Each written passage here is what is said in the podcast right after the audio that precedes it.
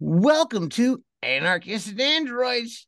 I am Logar the Barbarian, joined by my co-host, Parenthesis I. Oh, hello, everyone. I've got some questions for you. I've been into, we talk about like science fiction in these movies, and a lot of it's very much stuff that we grew up with. How did you get into that stuff? Oh, by being born and raised in the United States and male. I remember going to when I was a kid, I would go to the supermarket with my mom and they would have the comic spinner racks. Remember those? Oh, yeah, yeah. I would beg for them. Yeah, me too. And then again, my mom would capitulate and buy some. My mother very rarely did. I remember on a trip to my grandfather's, my father picked me some up.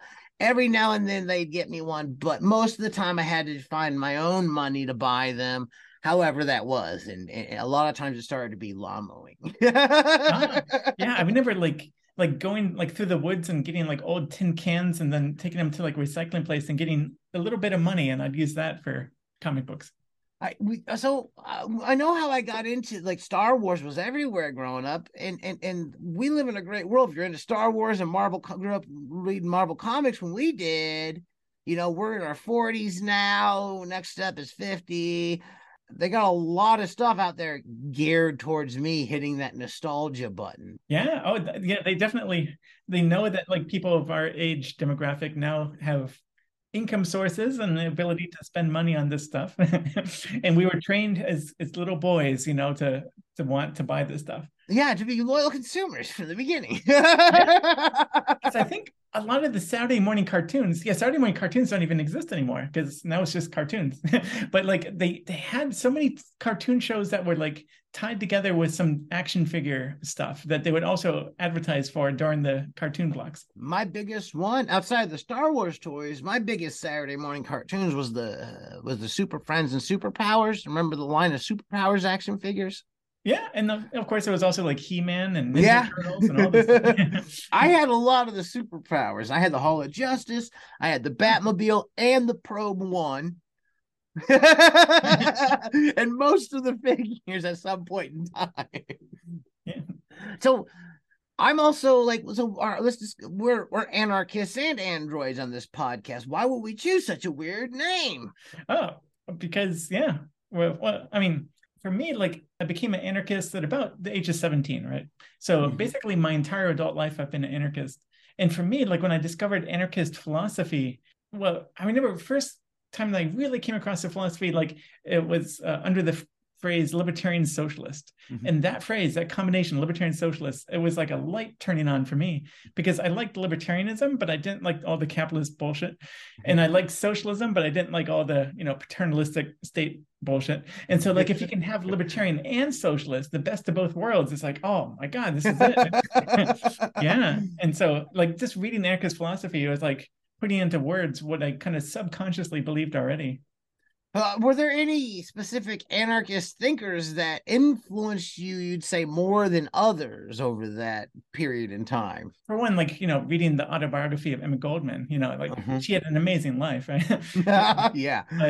And I loved, like, just for the joy of reading it, like, was Bob Black, you know, and his anarchy after leftism kind of post-left anarchy stuff. Yeah. And then, of course, that classic anarchist, unfinished anarchist text, God and the State by Mikhail Bakunin. Oh, but, yes. Yeah, I love that. And that helps eliminate the last vestiges of belief in God for me. It took me a while to get there because I embraced the old anarchism when I was still seeking out some kind of... So I didn't become an anarchist as a teenager. I was raised in a very conservative household. We were a very Reagan family. The first person I voted for... I don't even want to admit to it. My first presidential election. Do you have any idea who I voted for? Oh, probably Reagan, right? I mean, no, it wasn't a real election, right? It was a presidential election. It was Bob Dole. Oh, yeah. I remember that. Yeah, Bob Dole and Clinton. Yeah. According to my family, growing up, like Clinton was the Antichrist, and you couldn't do that. You couldn't vote for Clinton. It's terrible. So I'll freely admit it. I voted for Bob Dole in my first election because that's right. That's what I was raised to fear. This idea, these evil Democrats are coming to get you, but over time, I went into the Marine Corps. I started to question some of the things that I had been programmed with growing up, told to believe, told that was true. And I started to find I didn't believe all the things that I was told growing up. And the Marine Corps had a big part in that. So coming to the point of becoming an anarchist, for me, didn't happen until after I was already out of the military. And I was frantically looking at different ideologies across the board. I was reading lots of stuff from the left and the right. And one thing I found about anarchism, I think the book that was one of the most influential books that I would pick if I said, what was the book that you read that was kind of this, the nail in the coffin for you being an anarchist? It would have been from Rudolph Rocker. It was a book called Anarcho-Syndicalism Theory and Practice, where he talks a lot about the history of the labor movement and the reality that we don't talk about a lot in American schools under capitalism. What about, like, did you ever get into, like, the crime think stuff? I did a bit, when I discovered some of it. There was some good stuff out there. And there's, I like a lot of the propaganda posters and stuff that's out there that I picked up at info shops and things like that along the way as well. And I think that they put out that, was that Crime Think or someone else that put out that what's that, Rolling Thunder periodical? Oh, yeah. I've got a bunch of those somewhere. Rolling Thunder, and I think it's called An Anarchist Journal of Dangerous Living or something like that. Yeah, and yeah, they haven't made new ones of those for a long time, but yeah, that was like a Crime Think magazine that they had for a little bit. And Crime Think is kind of like probably or at least one of the best anarchist propaganda outlets out there is Crime Think. They have real slick production design and all that, and trying to have language that's more understandable. Because sometimes, with any group of people, like, you can have like in-group speak, and to the point that like new people don't even know what they're saying, and that can happen with anarchists too. Oh, that happens a lot with anarchists. Like, let's not lie. That's huge. We have our own little coded language. We have little info shops people show up at. We have our own little thing going on over here that nobody else pays attention to. Yeah. Considered quite fringe and extreme sometimes. Yeah, but I'd say like anarchism, a definition for that for me would be like just that domination and top-down hierarchy and bosses and all that it's not good for people, not good for human beings. And so like, it's good. So anarchists' ideal would to have relationships and organization of society that's voluntary, egalitarian, people cooperating and sharing voluntarily with one another. I think one of the things I've been pointing out lately as for what I believe, because I think when I say I'm an anarchist, I think most people understand what I'm against. Most people will be like, oh, okay, he doesn't like the government. And a lot of people like, oh, okay, he doesn't like capitalism, forms of hierarchy. I think a better way to present it is that look at these corporations that we have in power right now. They are in power. They make decisions like at a high level, like they are paying our lawmakers for a service when they lobby them. And we don't have a lot of freedom under them. They control most of our lives. They're the ones driving inflation. They're the ones determining how safe our workplaces are a lot of times. Look at what's going on with Ohio right now, where I'm at, and the trains and everything else. I'd say, why don't we reexamine how we order society? Because we need order, right? Anarchy is order, is one thing they say. And to be a more egalitarian manner, one way that can be done is through things like, well, maybe democracy at the workplace. We decided that we wanted democracy in our given society, right? Like, so we tried forms of democracy, which I would argue are not very democratic. Representative democracy, I don't find democratic. But let's say you introduce something like democracy at the workplace. What is it? What kind of things I want to see as an anarchism?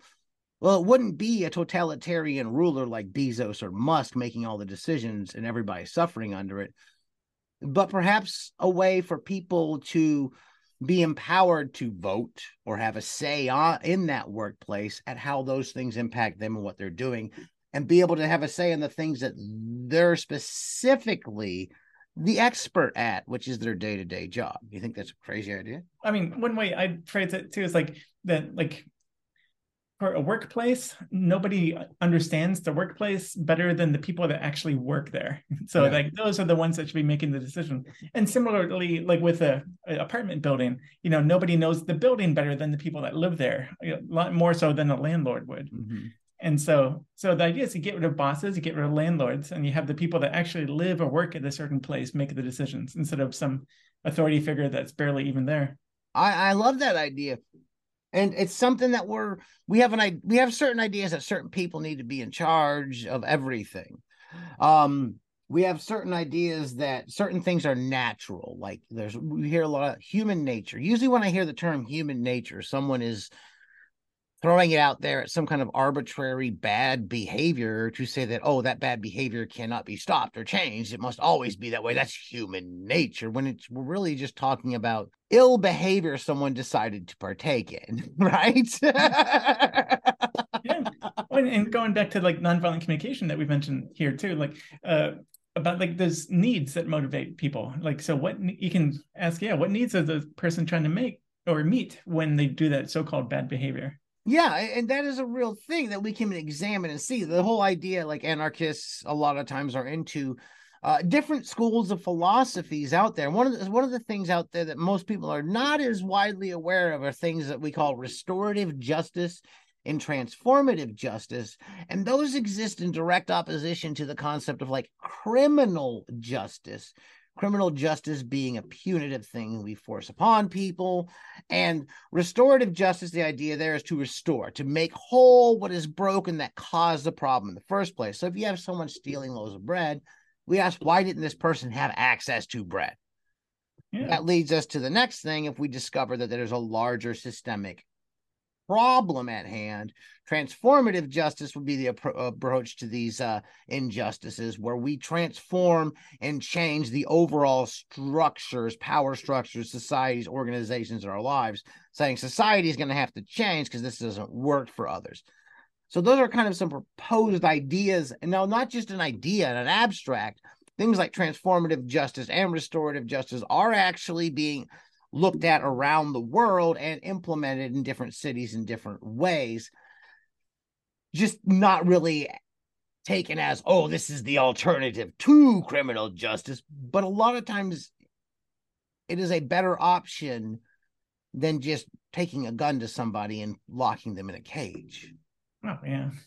Yeah, that's a better option compared to brutalizing people. I mean, at the end of the day, yeah, as an anarchist, I believe that our system is brutality. It exists through a monopoly of force. And I have issues with that. I worked as a, I want to talk about something. I worked in the Marine Corps and the Public Affairs Office. Marketing was my thing. And we one thing that I noticed there that got me questioning is what we didn't say.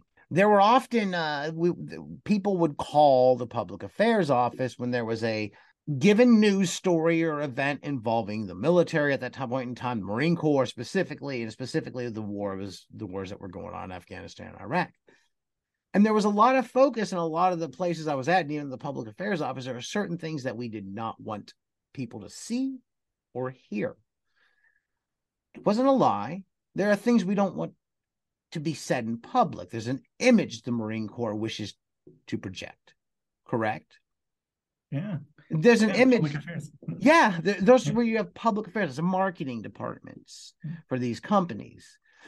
The narratives that we get through things like media and stuff like that do affect the way we perceive said things, like the Marine Corps. There's a reason they tried to put a cap on what went out visually and what was released as press releases, because they didn't want a certain image. Because once you get that in your head, you see it, that idea is there, right? No, like Abu Ghraib comes to mind right away. Yeah, that was a PR disaster, wasn't it? Yeah. Yeah. So I found that when I discovered anarchism, I was interested in the wide variety of them. I really got into, I think I was telling you before, I don't think I've mentioned it yet on here, but I was really got into a philosopher or a social psychologist called George Herbert Mead, who speaks about the social construction of human beings.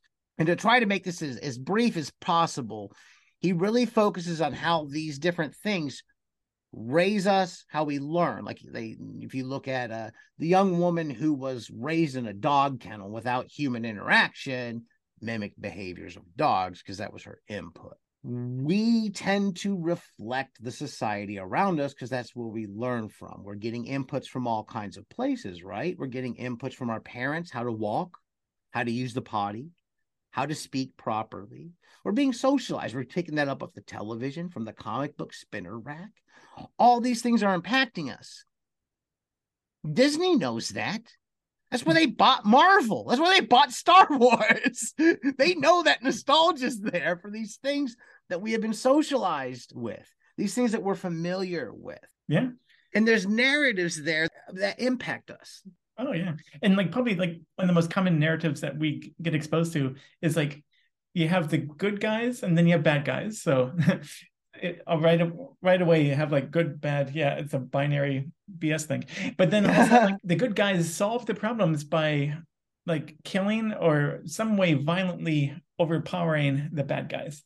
Yeah, and it's always, so here's the thing that's funny about that is the bad thing, the worst thing is to use violence, yeah. But the good guys are always doing it. Yeah, it's the most common thing. Not just in the Star Wars, not just in Picard, but on our day-to-day, real lived lives, I was trained to do violence as a good guy in the United States Marine Corps.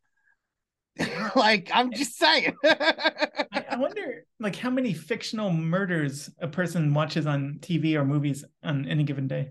Well, that's another thing too. That's after seeing a few things that I saw when I was enlisted, I had a progressively harder time watching films with certain acts of violence in them. They bothered me because it was one thing to watch some old grindhouse movie or some old horror movie. It was another thing when you saw somebody physically, I don't know how to phrase it, they're dead, harmed that way, that mutilated, and those types, that kind of, when you see that kind of violence in person, it's an intense moment. It's a different type of thing. And it made me stop and really consider what I was watching on TV, just taking it and absorbing like a sponge, not giving a second thought to it. How often were those bombings on the news and this violence in the news? How did we respond to it? I know how I responded to violence in person. It was horrifying, but it's just an abstract. It's just a fiction on television to most people. The reality, the horrifying reality of those situations, I don't think a lot of times we're able to fully take on the ramifications of them. Because I've been a fan, practitioner and all this of nonviolent communication for a long time. And I would just, coming from that, I would love it if there was kind of more a genre of stories of people finding creative nonviolent ways to solve problems. Yeah. And I wonder if that's even possible to do in a way that's engaging and stuff, because it's not as dramatic, you don't see shooting and punching and stuff, but there's still drama. People still have emotions, even if things are solved non-violently, people still feel things. So you got to convey that somehow. Well, I'm not talking about role-playing games for a minute. There's two things I've noticed in role-playing games that are large central cruxes of play. The combat system and the violence, and then your accumulation of wealth through the monetary system and money. These are two linchpins of play: money, the capitalism and power, and then warfare, fighting, and combat. The state, yeah, yeah. So I've often wrestled with this, but that seems to be driving forces for most things. You think that if we continue to perpetuate just the constant, these are the avenues where everything occurs, and we continue to reinforce it, maybe we could look at something different. Start imagining those. Start putting our efforts and our imaginations to building up something besides just the money and the kill. Yeah. Well, it's almost if there can be a way to convey the drama of a mediation or a therapy session, basically. Yeah. Yeah. When people learn more about each other in a deeper, more authentic way, or more learning more about themselves in a kind of therapeutic way. And I'll be honest, that's for one reason. One thing I think that role-playing games in general are a positive form of entertainment, even better than, like, I would prefer them over things like films and television shows, is because it has a couple elements that those things don't have. And the film I take in, I'm absorbing what's being put out. Any kind of biases that are reproduced in that media, I'm taking them in. However subtly you take it in, or some folks respond immediately when they see it. If it goes against your worldview, what you're comfortable with, or your beliefs, you'll get those little spidey senses tingling, right? Yeah. And I think most people do. If you see something diametrically opposed to your worldview on television, you respond, oh, it's that. You're just hearing something phrased in a different way often than you're normally used to hearing it phrased, like on the news. Yeah. People have a hard time telling what the difference between a fact, what truth is, and then realizing that every bit of fact, every bit of information and truth is filtered through our biased minds. The idea of unbiased is a myth. You have to have a bias to be able to address a certain thing. That's how human beings work, right? Oh, yeah. So we have a bias, and often the way we present things in media, or like media being the television shows, the TV shows, the news, the documentaries, whatever it is, often the wording that is used and the way that we present them can show a bit of what that bias is. For example, if I'm referring to a group of black men as thugs, the bias I have is that my assumption is black men are thugs often. That's a problem. That is racist at the end of the day, right? So how am I presenting these things on the 6 o'clock news when it says, well, what are you referring to people? Are you referring to this person as a dangerous criminal or a young boy? Both could be the same. It's depending on what wording we choose to present them with. Now, framing the bad guy as the bad guy, like in films, we see that all the time. What was it we just watched where they had to make sure we knew that the bad guy was bad? What was that film? Didn't we just watch it on here? Oh yeah. Well, I know you've been watching Quantum Leap. I have been watching Quantum Leap. It was not that. I watched Creed 3 with my son. Oh, okay. And there's a point where they have to hit home that Jonathan Major's character is the bad guy. They have to make it known that he's bad. So he gets out of prison. He wants a fight, a shot at the title. And they throw in like one or two things here and there to make sure you know that he's bad. Number one, his first fight, he fought dirty. He used an elbow or something like that. And then he had some nasty words after the fight with Creed. So he really wasn't a bad guy when you watch the movie, outside of these points that were just kind of thrown in there randomly to tell you which side you're going to root for in this. It's kind of decided for you. To kind of reduce it to this like simplistic binary of good and bad. Yeah, we like to do that. If I am the good, I am always the good guy, right? I'm never the bad guy, am I? Yeah, maybe in some circumstances. What? Yeah. What? But I meant well, right? Yeah. I'm the good guy. The other person has to be wrong. The other person has to be the bad guy. But one thing, an exception that seems notable is Wanda Maximoff, right? Mm-hmm. Like, because in WandaVision, she's the good guy, but you can tell she's struggling with like this emotional mental health stuff. But then by the end of that series, she seems to be all better and like a bright future awaits her. But then you have like Doctor Strange in the Multiverse of Madness, and she's basically, it kind of tells the story of her relapsing, you know, like whatever progress that she made in the WandaVision series, it's kind of, she's gone backwards and she's gone full on neurosis and like threatening people's lives. But you still never really, you're not supposed to view Wanda Maximoff as the bad guy though. Just like she's the person that's struggling, has a lot of difficult and traumatic stuff in her life. Yeah. Well, and I think it's, here's the thing too, when we're presenting a conflict, I think that's the way that probably is the better approach to a conflict, because most conflicts, you know, like you talked about, so let's talk about Marshall Rosenberg and nonviolent communication for a minute. Can you tell folks who Marshall Rosenberg was and maybe give them an idea of what his concept of NVC and nonviolent communication was. And I guess if you want to say what kind of anarchist I am, I'm NVC anarchist. But Marshall Rosenberg, yeah, he passed away in 2014 or 15, but he was he actually was a part of, in some form, part of the civil rights movement back in the 60s and such. And he also studied with Carl Rogers, a famous humanistic psychologist person. And so with Marshall Rosenberg, he took some of Carl Rogers' ideas, but then went more into like the self-help world as opposed to the therapy world. And so one of them is like, get rid of these ideas of right and wrong and should and what have you, but and focus more on needs, right? Like that one core idea with NVC is like everything that people say or think or do or feel, it's motivated by some kind of basic fundamental human need. And so, you know, we think about stuff like sleep and water and rest and all that, but there's other needs like more like emotional or interpersonal, a need for meaning, a need for belonging, or a need for community, or to be understood, or to accomplish something.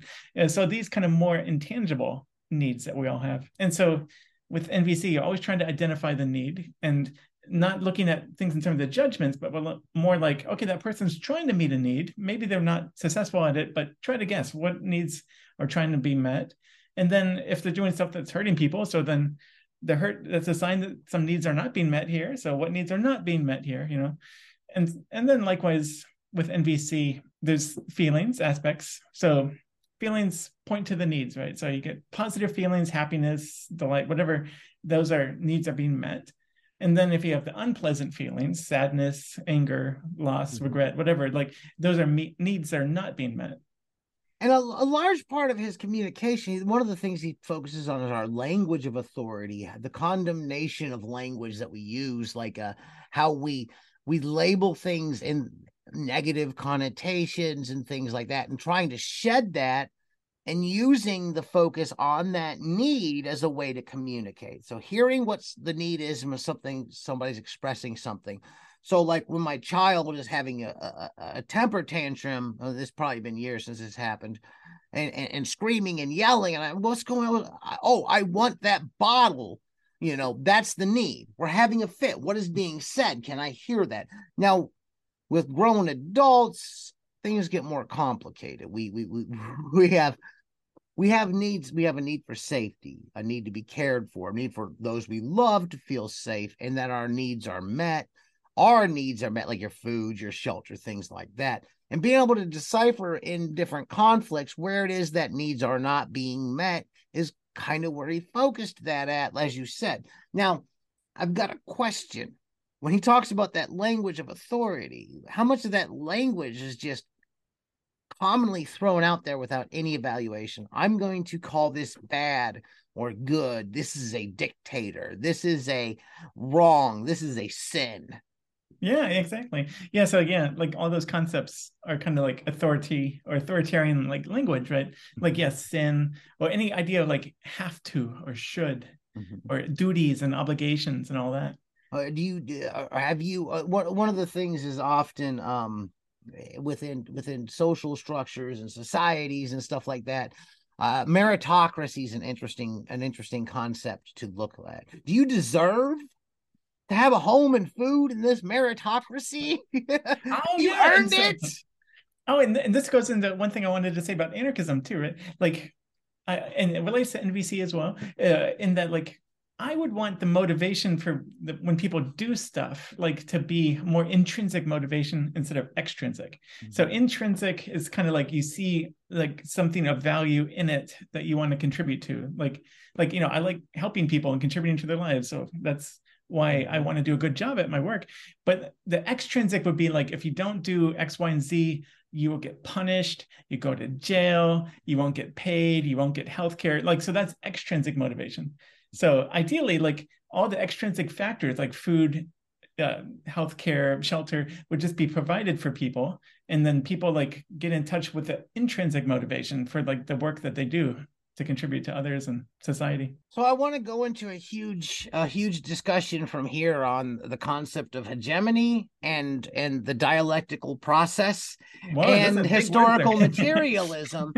But we're at a half an hour because all of these things do intertwine at some point in time. Looking at the language, I'm going to throw a bunch of books out there for you, a bunch of thinkers and writers real quick. And I'm sorry this got this way. I'm going to say that if I were to tell somebody that I would say, hey, there's certain things that you could look at that would be eye-opening, I would definitely say that Herbert Bloomer wrote a book on George Herbert Mead. I would suggest that over reading George Herbert Mead's actual work. I would strongly suggest the book Anarchism is for Everybody by Cindy. Is Cindy Milstein wrote that, right?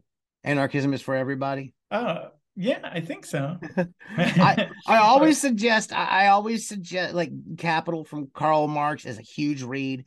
I'm not saying go out there and read Capital, but it's worth it. And it's worth reading Wealth of Nations from Adam Smith with it simultaneously. It's eye-opening. But those aren't my suggestions.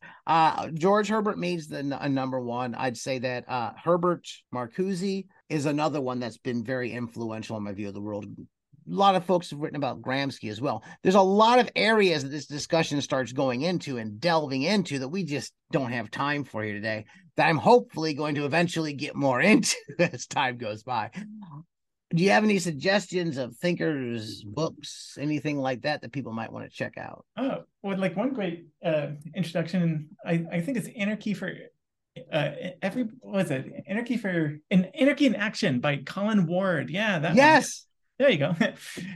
And then also like for lots of great anarchist writings you can find online on theanarchistlibrary.org. There is a lot out there.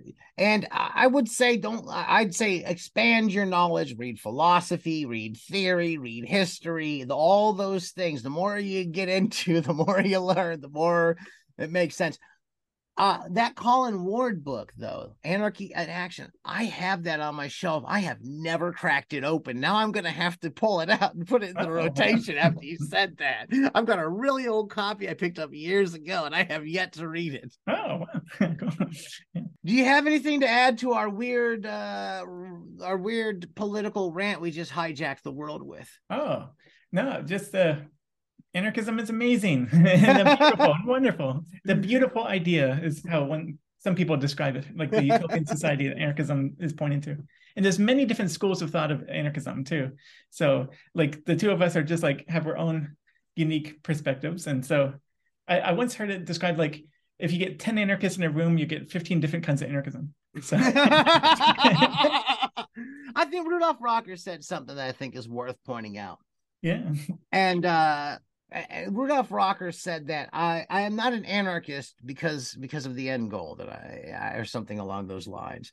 I am an anarchist because I do not believe there is such thing as an end goal. I believe that we will constantly have to improve our lives. And that's what I want to do. Is that simple? Yeah.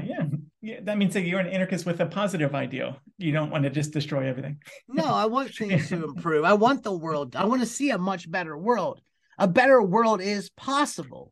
And I'll tell you this, and we're going way over. Like there was a point in time where I may not be able to change the entire planet, but I think I spoke on some recent episodes of the Catholic Worker House I was involved in that really opened my eyes to things, some of these ideas. And we had a free store there. You come in the morning, you get breakfast, you get a shower, but there was a shower house there. There were clothes. You come in, you need that. There's free store with clothes and amenities you would need. And a lot of people will go through there. I can tell you from my experience that I may not have been able to abolish the UN or the United States government or whatever it is. People think that is the main goal of an anarchist. But I was able to improve people's lives in a real way. And I can name names of those people and where those changes occurred. Now, they lift them out of their material conditions. We have to work together harder to make that happen. The world's things have got to change in our society because they are not going in a positive direction, I don't believe. You're kind of talking about some of the anarchist values of mutual aid and solidarity. Yeah, we have a large discussion there. See, I want to talk about hegemony. Now we have to talk about solidarity and mutual aid as well. Yeah. If you've enjoyed what you've heard today, give us a positive review. Where can they find you online there? _I. Yeah, I'm at parenthesisi.blogspot.com and at _I on Mastodon. I'm at wobbliesandwizards.com, the Daily Wobblies and Wizards podcast, getting ready to wrap up its first season. We'll be on a few more weeks here. At the end of the month, we'll probably be, things will be changing.